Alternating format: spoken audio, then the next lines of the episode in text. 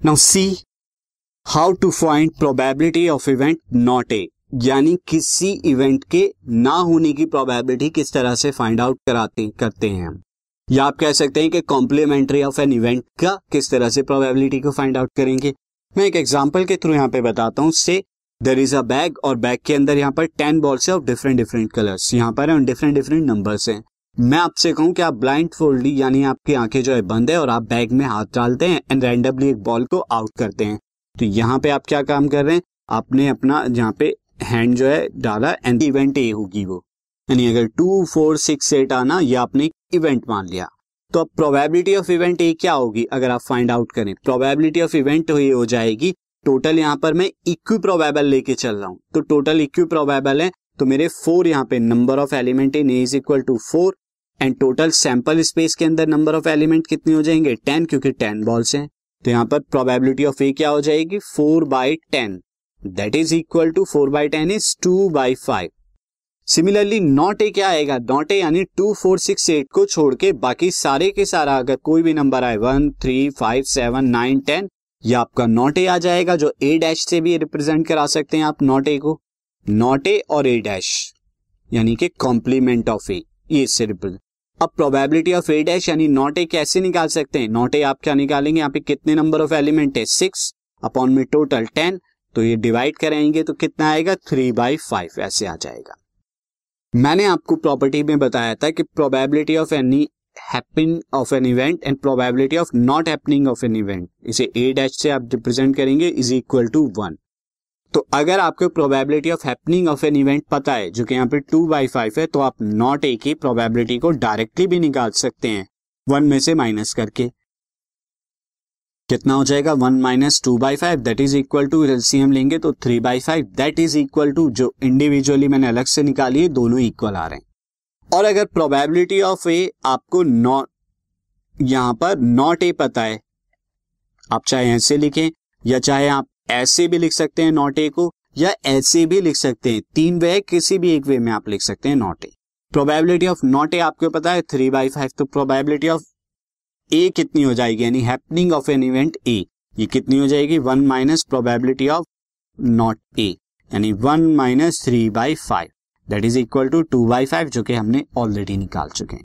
तो इस तरीके से ये आप प्रोबेबिलिटीज होना और ना होने की प्रोबेबिलिटीज को फाइंड आउट कर सकते हैं। मैं यहीं पर एक कॉन्सेप्ट आपको और करा दूँ। जब आपकी दो से this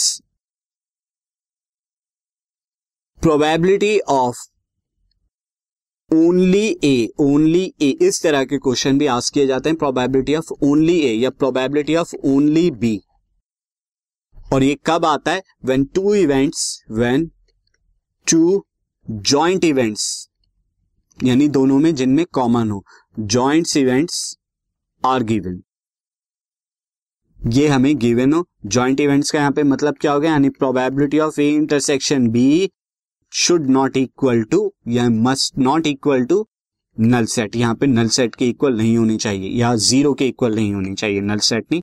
यहाँ पे ज़ीरो के इक्वल नहीं होनी चाहिए, या हम कह सकते हैं कि number of element in A and intersection B ये जो है नल सेट नहीं होना चाहिए। दिस ये नहीं होना चाहिए। तो अब आपको मैं कहूँ कि ओनली ए और ओनली बी इसे एक एग्जांपल से मैं आपको बताता हूँ। Say there is to events यहाँ पे इवेंट ए है। इवेंट ए के अंदर क्या है? इवेंट ए के अंदर जो है, एक हम ले लेते हैं कि एक स्कूल है। और स्कूल में जो है, हम एक प्लेयर को पिक करते हैं। आउट ऑफ़ ऑल प्लेयर्स अब ए जो है वहाँ पे वो हॉकी एंड क्रिकेट खेलने वाले लोग हैं। और बी जो है यहाँ पे बी यहाँ पे हो जाएँगे फुटबॉल एंड हॉकी खेलने वाले। तो आप देखेंगे कि हॉकी खेलने वाले दोनों जगह कॉमन है, यानी कुछ हॉकी खेलते हैं, कुछ क्रिकेट यहाँ पे, हमने इस तरह से देखा।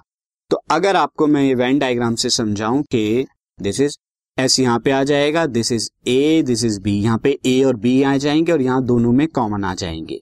अब अगर मैं आपसे बात करता हूँ कि ओनली ए ओनली ए का मतलब क्या हो गया? This section only this red one वाला सेक्शन और ओनली बी की अगर बात करूँ तो दिस सेक्शन ग्रीन वाला सेक्शन इसकी बात कर। तो ये कैसे निकालते हैं आप? सी अगर हम बात करें ओनली ए की, यानी P only A only A को आप इस तरह भी लिख सकते हैं probability of A minus B यानी डिफरेंस ऑफ़ द इवेंट ये क्या आएगी? ये आप निकालेंगे probability of event A minus probability of event A intersection B similarly probability of only B अगर आपको निकालनी हो प्रोबेबिलिटी ऑफ़ ओनली बी तो ये कैसे निकालेंगे? Probability of B minus A कर देंगे, यानी कि प्रोबेबिलिटी ऑफ़ बी में से माइनस करा देंगे दोनों के कॉमन एलिमेंट की प्रोबेबिलिटीज को. तो ये कॉन्सेप्ट था ओनली ए ओनली बी की केस में।